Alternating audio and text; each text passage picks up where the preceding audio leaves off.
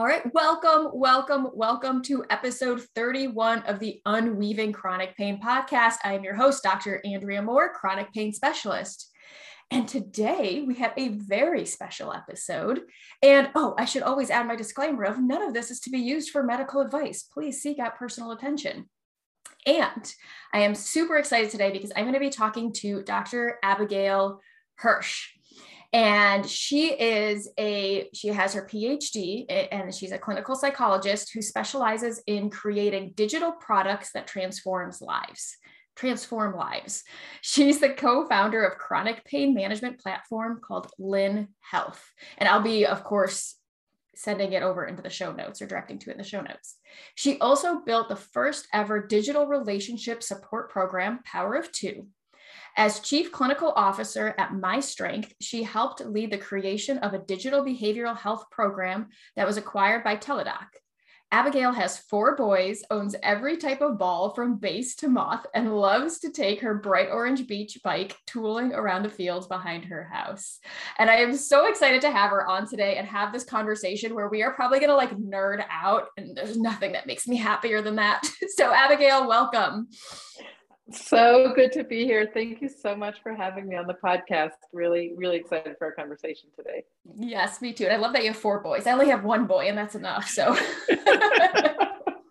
that's amazing. It's just, it's just more balls and more bikes. yes. yes. We already have enough with one five year old. So, all right, awesome. Well, I was really excited because I heard you speak. I've heard of Lin Health before, and I think you guys are just doing amazing work over there. And I just, the more I find other practitioners who are just providing this amazing support for chronic pain, the more excited I, I get because I feel like we are starting to kind of like fringe in and, and really become more of the mainstream and more of the sought out mm. treatment, or so I hope. So thank you for all the work you're doing. And absolutely, absolutely. Yeah, I wanted to start out. Well, do, why don't you go ahead and first start start out by telling me a little bit about what made you launch Lin Health and go ahead and tell us a little bit about your company. Yeah, yeah, Andrea, it's a great, great place for us to be beginning. I, I love the place you were starting from of making what used to be fringe into the mainstream. That truly is the vision behind Lin Health and why we founded it. Um, so I was incredibly fortunate um, to actually be a longtime friend of Dr. Yoni Ashar, who was um, the the principal running the Boulder Back study, which was really one of the first rock solid randomized control trials to show that these treatment approaches that are addressing the neural circuits and the learned component, the amplification component of pain, are just off the charts incredibly effective. Um, so we were talking with him just as his data was coming in about um, a, a, year and a half ago at this point. Um, and he said, you know, I, I, I'm seeing this data that's just unbelievably exciting, but what are we going to do about this? How are we ever going to get the world to see it? And I said, well, that's what I know how to do. what I know and love doing is taking something where the science has come in and the um, practice of medicine hasn't built out the system to provide it to everybody who needs it yet. Um, and so Lin Health was born to do that, to take what is absolutely clear is, is the needed and the right frontline approach for almost all persistent pain and get it out there in a way that people don't have to wait on five month waiting list to get into a you know integrated pain clinic but can hop on a website and the next day be up and, and running with a really really solid um, team Oh, that's so amazing. I love that you do that. And I love that you have like the tech background and skills to do that. That's so cool. I'm curious because obviously you're a clinical psychologist. So what made you was it what made you interested in chronic pain in the first place? Yeah, yeah. so I my first exposure to the world of pain was actually at my previous company called My Strength, um, and that was a digital behavioral health company. But we were hearing when we were growing that company from a bunch of the providers and the healthcare payers and employers that we worked with that they were really concerned um, about the amount of toll that pain was taking on their workers, members, patients' lives. Um, and they couldn't figure out what to do about it. And so at that point, they were asking us as a behavioral health company, can you just help people cope a little bit better? Can we put together some materials that are about coping with chronic pain? Um, so we did, and we made a really nice um, kind of brief program. But as we were doing that, so this is, gosh, about four years ago at this point, um, we were hearing some really interesting kind of side murmurings about this thing called centralized sensitization, and maybe that was going to be important. Um, and lots and lots of understanding about how what did seem to be working for people in terms of at that point coping as opposed to um, getting out of pain and hopefully we'll talk about that more in a minute um, was like this one of our the people we worked with said it's so lovely he said look my route through pain has been finding my special spaghetti sauce recipe um, and i thought that was such a lovely mm. description of how you know you get through challenges in life um, so uh, fast forward um, we we sold that company um, to a company called Livongo. It's now kind of the core of Teladoc's platform, mm-hmm. but it just was always in the back of my head. But gosh, this is a space that would be really interesting to look at more carefully. Um, and so as I was doing some thinking about the next venture I was going to do after that sale, I kind of got in touch with Yoni because it just was niggling at the back of my brain. What is there something interesting here? Had series of wonderful discussions with him um, and out of that, Lin Health was born. Mm, I love that. I love that so much. And yes, yes, to central central sensitization being so important. And let's I'm I'm very curious. One of the things that made me also really, for a number of reasons, want to chat with you is the new um, kind of diagnostic codes of primary chronic pain because I am like so not in the clinic anymore. I don't use codes anymore. And I'm like, I don't even know the official definition. So, and I think it's going to be, I think it's a really helpful for people to know who still are seeing you know their primary cares for their to help inform their primary cares or see if their primary cares are even aware of these codes because i know yes yeah so go ahead and so it's so so important so there truly is a sea change that happened with ICD-11, which is mm-hmm. the newest revision of the coding book that every single medical professional uses to say this is what you have. They go and find something in that in that whole it's not even a book anymore. It's like a huge website that you search through, and they find like, oh, this seems to be the right um, description of what is happening for you. So before literally this January, this codes just went live January 2020. Um, if you had somebody with persistent pain and somebody like most people as pain has persisted for a while where it's not just one thing but it's two or three you know different places you would have to code them as well they have a migraine and they also have some irritable bowel. And if there was a whole bunch of pain maybe we called it fibromyalgia. Um, but there was never a top level that said chronic pain is the core disease. And all of these are different symptoms of the same core disease um, and so it was really, really frustrating because patients would get sent to, and still do, frankly, because the codes are new and doctors are on a learning curve also. But people get sent, you know, to this doctor and this doctor and this doctor for every single different body in their system. Um, and no one, I like to talk about it as like addressing the whole elephant. I, I don't know if you know the story about like three blind men and when they're they're touching this thing and one says, "Oh, it's big and thick and you know, kind of wrinkly, and the other says, no, no, no, it's smooth like a rope, and the last one mm. says, no, no, no, no, it's like a, you know, like a long piece of paper, and of course, it's three blind men touching the legs and the um, uh, underbelly and the and the um, tail of an elephant, but they couldn't see the whole picture. So that was that. definitely how we were addressing pain before, and now finally we have a code. It's called chronic primary pain MG30.0 if you want to be like really uh, technical about it and know where, where to go looking. Um, that says, no, this is the elephant that we have. Pain is a disease. It's not just a symptom. By the time it gets chronic, it needs to be treated for what it is. Um, and incredibly, incredibly exciting. Uh, when mm. you were mm. talking about these ideas having been fringe for so long, they aren't fringe anymore. Like this is the mainstream understanding of what persistent pain is. Um, and from that flows real clarity about how we need to treat it. Yes, that's so. I'm like so excited for that that being a code just from being in the. I mean, I came out of the clinic about a year, year and a half ago now. But it was like literally like I'm like shoulder pain, neck pain, back pain, and like I was just a physical therapist, right? So I'm not even coding for anything else. But I'm like, and I have 11 different codes now because I just really right. wanted to do it, and it was so ridiculous. And I'm like, how is this not? Anyways, so that's just great. But I want to talk about something then because what I am worried about this leading to, so I'm curious what to, to, to, bring this up is I feel like once there's a code for something like with what happened with like fibromyalgia, right? It's like, oh, well, you have fibromyalgia and stop. you know what I mean? And there's and and what I see is this like simplification of something that is so complex of like, oh well, you have chronic primary pain. Okay, now you got to learn to live with that. Sorry, so we can't. Yeah, we're sorry yeah. we can't do anything about it. We don't treat it. So let's. You just need to learn how to cope well, with it. So let's yeah talk about the difference between let's so talk about the difference between coping and actually treating this because this is so treatable. It's not something you just have to Correct. cope and live with. Sorry, I could like Correct. get on a like high horse about yes, this. you and, you and I can both jump up and down for a while. If everybody can't see us on the audio, we are both jumping up and down.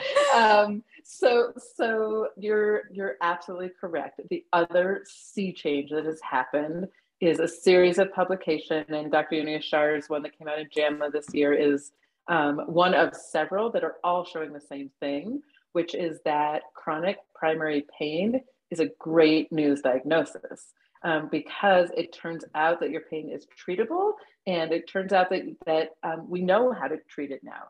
Um, so let's kind of backstep a minute. Uh, what we've been doing in the past for chronic primary pain, because we were looking at it in all of the different parts of the body and you know not clear what the core origin was, is we were like throwing random stuff at it and it would kind of be like you know treating like a sore throat by being like well i don't know you could try a hot pad and you could try um, running a little bit and you could try um, you know uh, uh, I don't know, sipping tea. But of course, you know, those are not probably getting at the core of what, what is going on there. Um, so the same is what the reason so much of what we've been doing for pain doesn't work very well is it's not treating the core disease itself.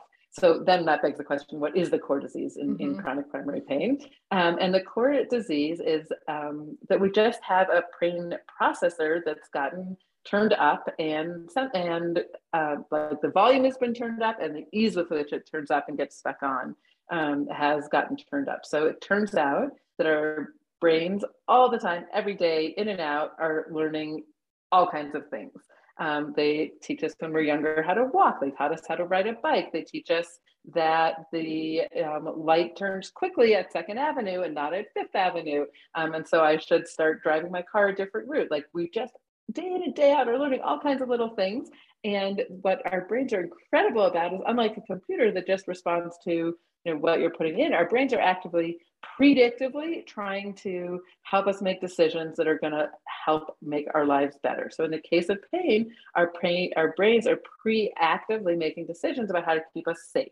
Um, but what happens in the case of primary pain is we accidentally learn that some things could be dangerous um, that are actually not dangerous. We, we've learned that pain helps keep us from, for example, doing whatever it was that um, led to a sprained ankle. Um, and then we associate it, and then the brain starts to say, Well, I'm going to keep you safe. I'm going to keep you safe, and kind of predictively saying, Don't go in any situation that resembles that. Um, and you get kind of stuck in this fear, pain, fear cycle, cycle, which is very much a learned, a neural mm-hmm. circuit, a processor disorder. It does. I do want to just always pause, and just make triple sure for anybody that's listening to this that they understand that this is not saying that your pain isn't real.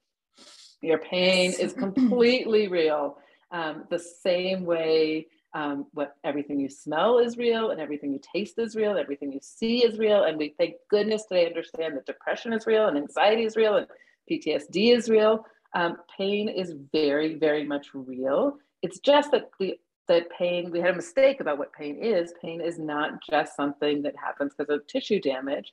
Pain is a defensive mechanism that, like all of these things, is originated in this amazing supercomputer we have in our brains. Yes. And yes, thank you for emphasizing that the pain is real. I always tell people because all pain ultimately is processed through our brains. So if anybody, some doctor tries to tell you that it's not real, I always tell people you can kick them in the nuts and be like, that's in your brain too. is that real? Because ultimately all pain is processed you. in the brain. So sorry. Oh, um, no, I'm not politically I, correct. I, no. but yes, yes, it is real. And I love what you said about just this association that happens. And and I'm curious if I want to dive in because I think the other place where I see people take this to mean that ends up not benefiting them is that they just need to change their thoughts or that they're like but i don't i'm not scared of doing that i'm not i want to go on a run and every time i go on a run my pain flares up i'm not scared of it right so can you speak to that a little bit more of like why yeah. not just at the cognitive level Yeah, yeah, and I love that you're asking this also because it's it's a significant chunk of our members are actually people who um, were incredibly either incredibly lucky and they had a position that was on the cutting edge. Mm-hmm. Um, and actually, maybe we'll talk more some about how we're going to change the world of physicians so that they do know all of this information now that it's out there in standard. Um, but they had a physician that was cutting edge, or they were a really good Dr. Googler and they came across some information like this and it resonated. Maybe they read Alan Gordon's book or some of Howard Schubiner work or Lorimer Moseley. Again, any of these um, kind of gurus in our in our world. Um, but so, somehow they got some knowledge and they're like, oh, okay, this is what's happening, but I can't get better from this. Like I'm I'm thinking and thinking and thinking and things aren't getting better. Um, so the um, the the part of our brain that does this learning is not our cognitive rational side. Um, it's the deeper parts of our brain. You can call it like more of the limbic or the autonomic nervous system. Um, it's a part of our brain that learns by doing, not by thinking. Um, and so, what we uh, need to do is find a way to teach, unteach, or teach something mm-hmm. new to that deeper associative part of the brain. Um, and what we found at Lin is that there's a there's it's not just found at Lin. Again, this is true in all of the studies that are coming out in the research, but we just see it day in and day out at Lin and, and have a really nice system for documenting it happening is that there is a cognitive piece. Like it is important to understand what pain is. It is mm-hmm. important to understand why are we learning some of these techniques. Um, but then you, it really, really, really helps to have a person with you on the journey that helps you structure the doing that gets you out of pain. So the doing of experiencing a different relationship with pain, the doing of helping to pull up out of that kind of subconscious a little bit more how you're reacting to pain. Um, the doing of putting um, putting yourself into um, situations in a kind of graded way that have become triggers for you, you know, associated with pain is basically what a trigger is, whether it's light and migraines or whether it's um, we have one member who she's like, it's like clockwork. I get 17 minutes into my run and then my ankle starts to hurt. And you're like, huh, what's magic about 17 minutes? Yeah. And she's like, well, that's just how much strength I have. But of course, it wasn't. It had nothing to do with her strength. There's no difference between mm-hmm. 10 minutes and 17 minutes and 20 minutes, but her subconscious brain had learned that. So, so having this this real person on the other side that can help tease out for you specifically what's the right pathway to get your brain at that deeper level to do this retraining and relearning turns out to be just mission critical in um, going from the difference from kind of cognitively understanding what's happening to really making things different. Yes, I love that. And I love that you talked about the importance of the cognitive understanding first. I find, especially for the a lot of most, uh, pretty much all the women I work with are these very analytical, perfectionist, high achievers, type A people. and they they're not going to do something that they like. I, am a little on the woo. I don't know how woo you are. I'm a little on the woo side too. So it's like they're not going to do something that seems like if they don't have a, a, oh. logical reason for it, right? So like I loved getting super nerdy about the neuroscience because I feel like it's so helpful for people to understand why then they need to take the next step. And I also love how you added in the doing that you were including like the doing as in shifting your relationship with pain, as in, you know, like sitting with things too doing isn't necessarily like a physical action you need to take. It's it can be how you're just structuring your own body and how you're responding to it. So yes that's, just absolutely, really cool. absolutely absolutely. You know you know sometimes it takes that external voice also to understand that something actually is a pain experience. I'll give a great example from me. I um i had gosh 17 years of really um, you know, not life stopping, but very uncomfortable post C-section itching mm-hmm. um, all, all, along my scar. So I love talking about this story, especially where there's an audience that's particularly women. Um, and I just assumed that like every scar itches. Um, and I never, even though I was starting a pain company, um, it took until I had a conversation with one of our coaches and just said something about like, oh, my, you know, thing is itching so much now. She, and she was able to say back, you know, that's a primary pain experience. Scars don't itch. And I was like, no, no. um, well, sure enough, I have absolutely no more itching today. Oh, um, but I never ever would have thought about that little side thing as also having been part of this world without the just reflection from somebody else who could put the pieces together for me. Mm, I love that. And and it's funny because I have a similar story in terms of like my own chronic pain. I never knew it wasn't normal, like it wasn't everybody's experience because I had chronic pain since I was like I my sister remembers me complaining about it since I was really young. And my parents were like, You're fine, you're fine, you know.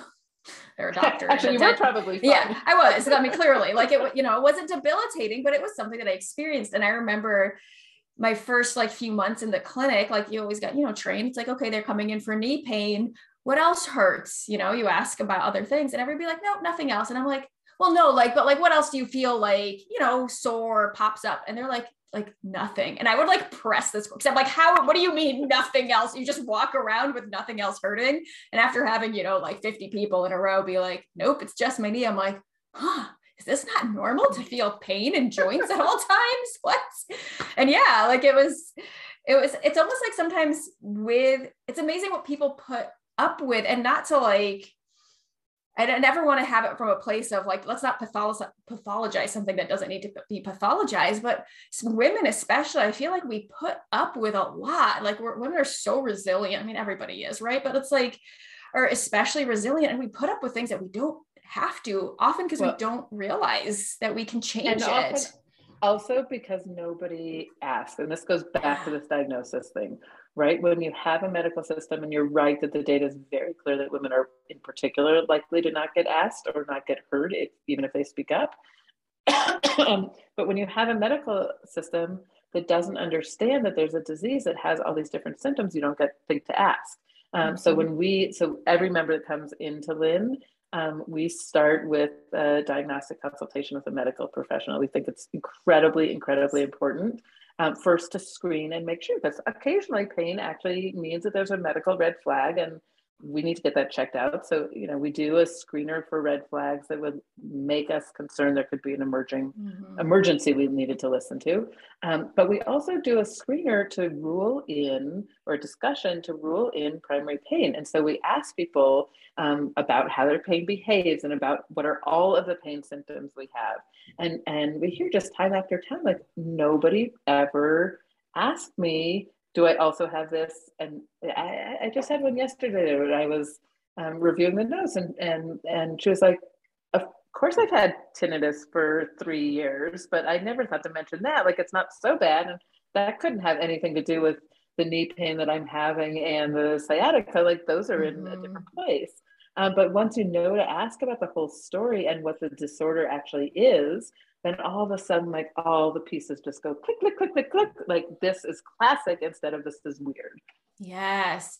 And I love that you talk about that evaluation because the, at the end of the day, there are things that I think have because of chronic pain being so common i have like i literally my massage therapist the other day she was showing me she's like like uh, not that anyone could see this but it's like she could barely lift her shoulder past 90 degrees and she's like yeah it really hurts when i do that but i haven't been able to do it for eight years. It doesn't bother me. So she, it wasn't something that was there wasn't fear or like right? Like it wasn't that hadn't developed around it. And i'm like she's describing her symptoms and i'm like dude this sounds like radial nerve like adverse neural dynamics. And it's like give me 20 minutes. Literally it's been I, I, that was on sunday. So i mean it's it's thursday now. She's like i have like completely full range of motion and no pain that i haven't had in eight years in a 20 minutes I, of treatment. And she's seen massage therapists and chiropractor whatever all these people for it and she just gave up. And i'm like oh, like it's so frustrating because I'm like, that's not, that would not be primary chronic pain, but she wouldn't pass the screening test for it either. However, I, I see people writing that off, right? It's like, oh, well, you just have to learn to live with it. So correct. Just, yeah. So they don't, you're so right. You don't have to live with it. I love frozen shoulder is such a good example. It's actually, um, uh, when when I was early in my learning curve on all of this, was talking about it with my parents, and my dad actually had exactly the same story. And it turns out a month later, I found out my brother also had just the same story with frozen shoulder, where he just said like, I just stopped doing a bunch of things I love doing, and mm-hmm. said like oh well i'm getting old i can't have them anymore um, and he also within a day had 80% of his you know range of motion back because it again for him it was it was very clearly a neural circuit learned thing yeah. um, so i do always when i tell these stories i, I tell them with a little bit of hesitation because i don't want to imply that everybody with chronic pain is going to turn around and be better in a day. It's it really is person to person, and there's nothing wrong. In fact, it's the more normative journey that it's, it's a project, and you know you didn't yeah. get there in a day, and it can take some time to reverse it out. Um, but I think what's clear is there are many, many, many symptoms that we're missing because we're not asking about them, and we're not asking about them because we didn't have a safe, low cost, effective way to intervene, and we do now. Yes. Um, and on top of that, with, with Lin, and again, the reason I'm so passionate about this is we also have a way that's accessible. You know, when we when we work with healthcare systems, we have a wonderful mm-hmm. partnership with Boulder Community Health, for example, um, and they have a fabulous mind body medicine mm-hmm. clinic um, with a five month wait list. So yeah, so that's great, and it's great. Sometimes we'll send you know people that we need a little bit more depth with through that partnership back into the mind body clinic. But when when you're coping with pain, you need a way to get help now. Like when you have the energy yes. to reach out and get help, that's the day we want you to be starting. Um, and so super passionate about making sure that we're scaling up this um, knowledge of the new medicine, and we do lots of outreach into the provider community, like like with Boulder, to help that happen. Um, but then that, that it's accessible. That this mm-hmm. needs to be mm-hmm. as accessible as getting a primary care appointment or getting a strep culture or getting, uh, you know, yeah. meeting with a therapist for anxiety because it is treatable and uh, we should just do it early, not eight years after not using your shoulder. Totally. Yes, absolutely. And and the reality is is with chronic pain, the longer we wait, often depending on what's going on, right, the more these patterns can be driven in. And I also just really like what you said about emphasizing the journey of it and that it doesn't turn around in a day. And yeah, and let me, I want to clarify this story I shared. She wouldn't have qualified for primary chronic pain. In, in right. like right normally i won't treat somebody who's talking about having pain for eight years it was in just her like brief synopsis of how she was describing it i knew it wasn't primary chronic pain because of how she was talking about it. And yep. the, the symptoms that she was saying and this is where it's like having an evaluation by somebody who understands the musculoskeletal system understands chronic pain and understands these aspects is so important because yeah. Very, i see right? It's like you see people being treated you see primary chronic pain being treated with inappropriate treatments by people who are like, oh, well, let me just do a manipulation. Let me just do this, right? And then you get that gets people chasing or, those quick fixes that are never going to come because they have primary chronic pain. Right. In her case, she happened right. to be probably a very rare example of someone who actually needed a musculoskeletal treatment, but had been written off as chronic pain but nobody had like when i talked to her nobody had evaluated her right like she had never had she's a massage therapist so she was having like friends just treat her here and there, right? Like no one did a right. comprehensive evaluation. And often a primary care, they're not doing a pri- like a comprehensive evaluation for this. Like you yeah. said, they're not screening for these things. So there's there's two issues in primary care, and actually we just released a really really nice um, brief training series for primary care. It's it's on our oh, YouTube nice. channel. If you want to look at Lin Health, um, mm-hmm. look up Lin Health on YouTube. Um, but it's a series of five, like three to five minute um, pieces, really talking through what does one need to know as a primary care provider about mm-hmm. primary pain, um, so that we we can get primary care providers, you know, able to at least recognize this when it's coming yes. through their office, um, the same way they recognize all, you know, primary care is the right place for starting the treatment journey for all chronic diseases, whether it's diabetes or hypertension or, mm-hmm. um, oh my gosh, excuse me, Crohn's. So, you know, all, all yeah. of those start at primary care and ultimately they're all managed in a more continuous way. You know, primary care should have a real role in that. So, no yes. different with primary pain. Um, mm-hmm primary care needs to be able to recognize it. So they need to know what are the diagnostic criteria, what are the presentations, how to discuss this diagnosis in a way that's mm-hmm. compassionate, caring, and accurate, as opposed to again the, way that's going to get somebody kicked in an unpleasant place. Um, yes. Me trying to be a little bit more. Uh... Sorry, I'm not. You're totally welcome to say whatever you want to say here. a, a, little cognizant of, of, of, of, our funders love listening to these. oh man. Um, but but also knowing that primary care needs a treatment team behind them. You know, primary yes. care shouldn't be the only sole support you get for treatment of anxiety or depression or diabetes or hypertension. Um, and so that's what we do in these partnerships is we become their adjunct so that they have people who are expert at treating primary pain, you know, right there available as as an uh, as a partner. Mm-hmm. Yes, and I want to ask you about like the treatment plan, like what people should expect. But I just want to pop in about the primary care too, is I feel like a lot of people sometimes when they learn about this, they get frustrated with their primary care for not treating it. And I always like to come in defense of these primary care physicians of one, they sh- the amount of knowledge and expertise it takes and time to right. treat chronic pain is it like a massive amount. So one, right. primary cares cannot be holding it. But what I like, I love what you said of like the it's important that they recognize it. Their job is never to treat it. They cannot be the ones to treat it.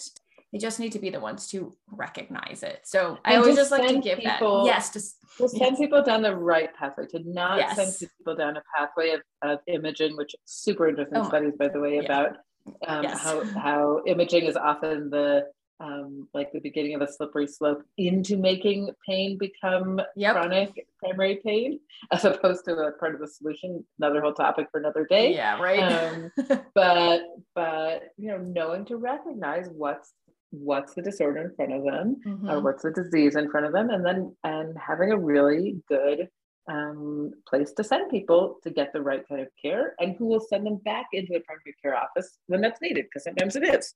Yeah, absolutely. And so tell me a little bit more about the treatment plan that Lin Health provides and also just in general what people should look for because i do find again sometimes people think like i've had people who are like well no i've received treatment but then i ask what they've received and it it's not treatment for chronic pain it's yeah feels like it so like Something how do people else. yeah how do yeah. people know yeah so so the first thing is you want to have an integrated team that has is able to do a diagnostic assessment from a mm-hmm. medical perspective for primary pain um, that works really closely with um, a team that knows the cutting edge science and interventions the evidence-based interventions for treating primary chronic pain um, for treating a neural circuit disorder, for again, using some of the past words we use for treating centralized sensitization or pain mm-hmm. amplification, mm-hmm. just to give all these words that, that were out right. there before we had the diagnosis that just came out four months ago. So there are quite a few of them. Um, so so th- that I would say is like the mission critical bottom line. Mm-hmm. Um, so and then the next piece that you want to ask about is do the people who are going to be working with me have deep experience working with pain? And I say that because what we've learned and our data is entirely clear about um, is that it's it's not degree that is the mm-hmm. the key factor here. Um, what really is the key factor is the amount of experience that people have um, in the the core elements of treatment. We can I'll talk about those in just a second, um, and and the the way they're able to deliver this. So one of the nice things about Lin is that we're constantly monitoring for quality. Um, you know, our platform collects data on how members are doing, and we look mm-hmm. at that not just about the specific member, but about all of our coaches, and we ensure that we only have super high quality professionals. Mm-hmm. Um, who have a whole bunch of different backgrounds in terms of their you know academic training um, so, and then the last piece is you want to make sure that the model you're getting includes the key active components that are proven to, and all of the key components that, that are proven to work for treating primary pain. So the first is definitely this kind of cognitive piece about pain education and helping understand what pain is. Um, the second piece is taking that from being kind of an abstract out there stuff you're learning and really helping you to see and build the evidence for like, oh, oh my gosh, that's how that that's that's happening in me. Mm-hmm. I really see it. Mm-hmm. Um, it's a really important part of how we start to do this shift from just the cognitive to the kind of deeper. Um, the next is that your your whoever you're working with has to be um, skilled at delivering and helping you build up a practice uh, you know practicing and doing and doing doing of the ways that we sever the connection between um, fear pain other associations uh, between fear danger and or other associations that are driving pain um, and and um, kind of making those extinct if you're going to talk about it from a kind of conditioning perspective. Um, and and then the last like must have ele- oh two more must have elements um, an ability to talk about motion motion like movement and emotion. So motion and emotion. Mm-hmm. Uh, as appropriate for you. And for some people those are really really important parts of their treatment plan. And for some people they're actually less central. Um, and then the last is someone who can be there or some place that can be there with you um, through the whole process of what I call flipping the viewfinder. Um, uh, so it's taking from pain eating up, you know, 80, 90, 95, 98% of your focus and energy and all the great stuff in life being 2% to flipping it around so that your days are filled inside and out with stuff that brings you joy and satisfaction and challenges mm-hmm. and growth and um, all of this stuff that we want our days filled with.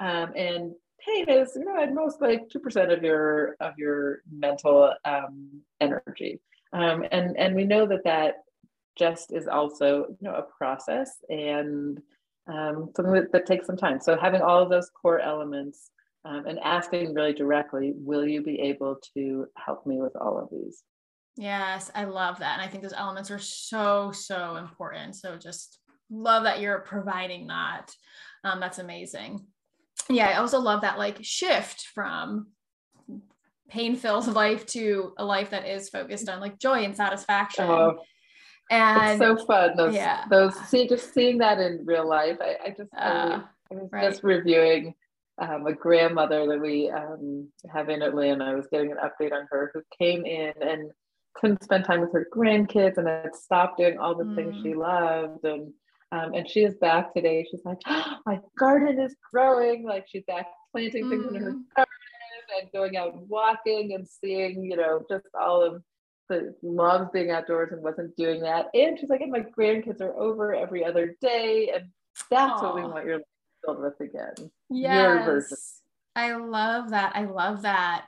And I'm curious. So one one component that I end up working with a lot, and that like you know you talked about the emotional piece so a lot of the women i'm working at that is a massive component of of their um, care that i provide and so i love that you have that included because it's so important that emotional regulation and just ability to understand our emotions the other piece i find a lot is again with these perfectionists as i lovingly because i'm one of these two lovingly call them out of perfectionist high achieving women they can take any of this stuff and flip it around to work against themselves because they make it be like make and it about something your, wrong. Yeah. Your brain is going to want to exactly. do that, perfectionist or not, because its job yes. is to keep you alive. Yes. Um, I mean, I'm just talking evolutionarily. Yes. So it that's why that outside perspective again is so, so yes. helpful. Um, to be able to just be like, oh, wait, hang on.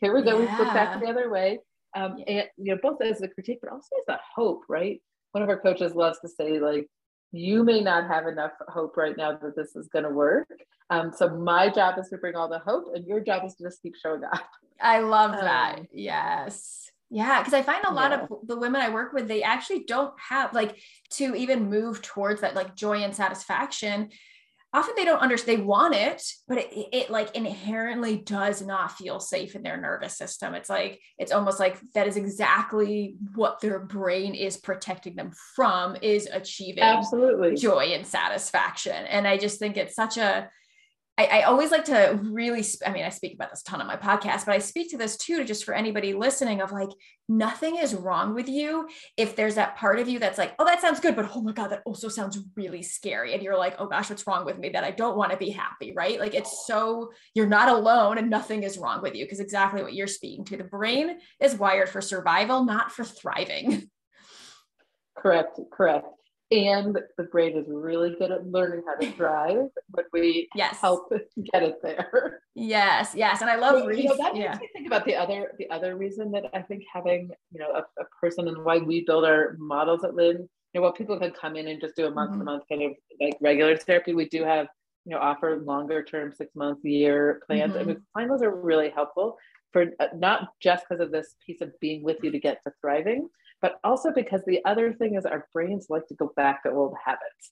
Um, and so there is no question that if you have had the disease of primary pain, you will get you know setbacks and flare-ups along the road it's just it's part of the process it's part of healing mm-hmm. um, and so to know that you already have your team in place and we're there and when we just need to crank it up more active there's not a whole shuffle and and for us to be with our members through a few of those cycles you know, it's just the difference between them being long and, and, literally painful and us being able to be like, oh, okay, there's a blip.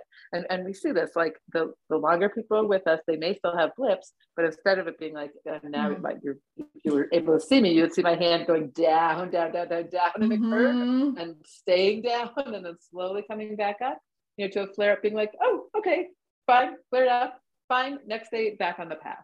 Yes, absolutely. Yes. Such a different, exactly such a different experience. Too. And I love again that we that we're bringing in this length of time. Yeah, like my program, my minimum time to work with somebody is six months, and then this course that I um, am like right in the process of putting out, it is it is six months of like material they can work through, but then it's like lifetime access to weekly coaching because I want people to just know that this isn't oh six weeks i can just work through this learn some stuff and be done with it. Like it takes time to adjust it to integrate it to update your nervous system. And ultimately i'm assuming like the tools you learn in lin like the tools that i'm teaching are lifelong tools that are applicable end up being applicable in so many areas of life right? Absolutely absolutely. Look i i I, one of the things I love about having a, had a career in digital health and I, I um, you know, put Lin very much in this is that it means I get to spend, you know, selfishly a whole bunch of my time thinking about the things that build, you know, make life stronger and, and better. And it's, it's, I, I learn every day and I yes. love that I get to have these in my life every day.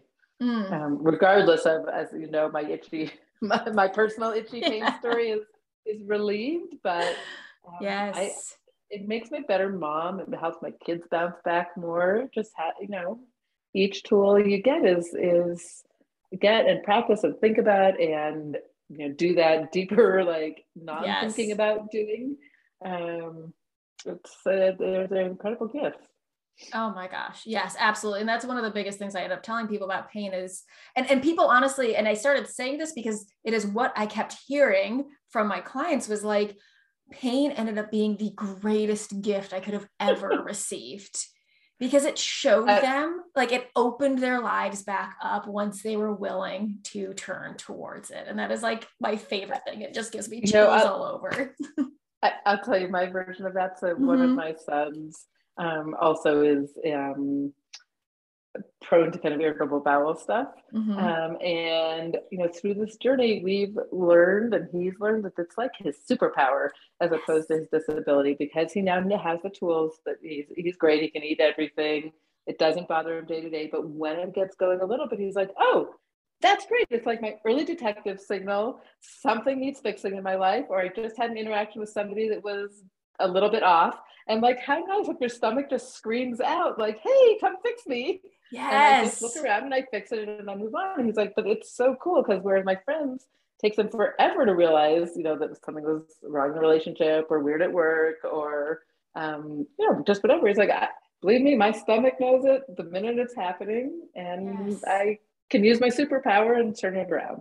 Oh, I love that so, so much. And yes, like absolutely. Like I feel like pain holds us accountable to living a life that is aligned with ourselves in the best of ways, even though it's really painful and hard at times. But yes. Correct. Correct. so great. Well, this has been, I feel like I could talk to you and ask you about a million things, but I will wrap this up and let everyone know where they can find you. And it'll all be in the show notes as well. Yep. Yep. Absolutely. So pretty easy, lin.health, L-I-N dot health.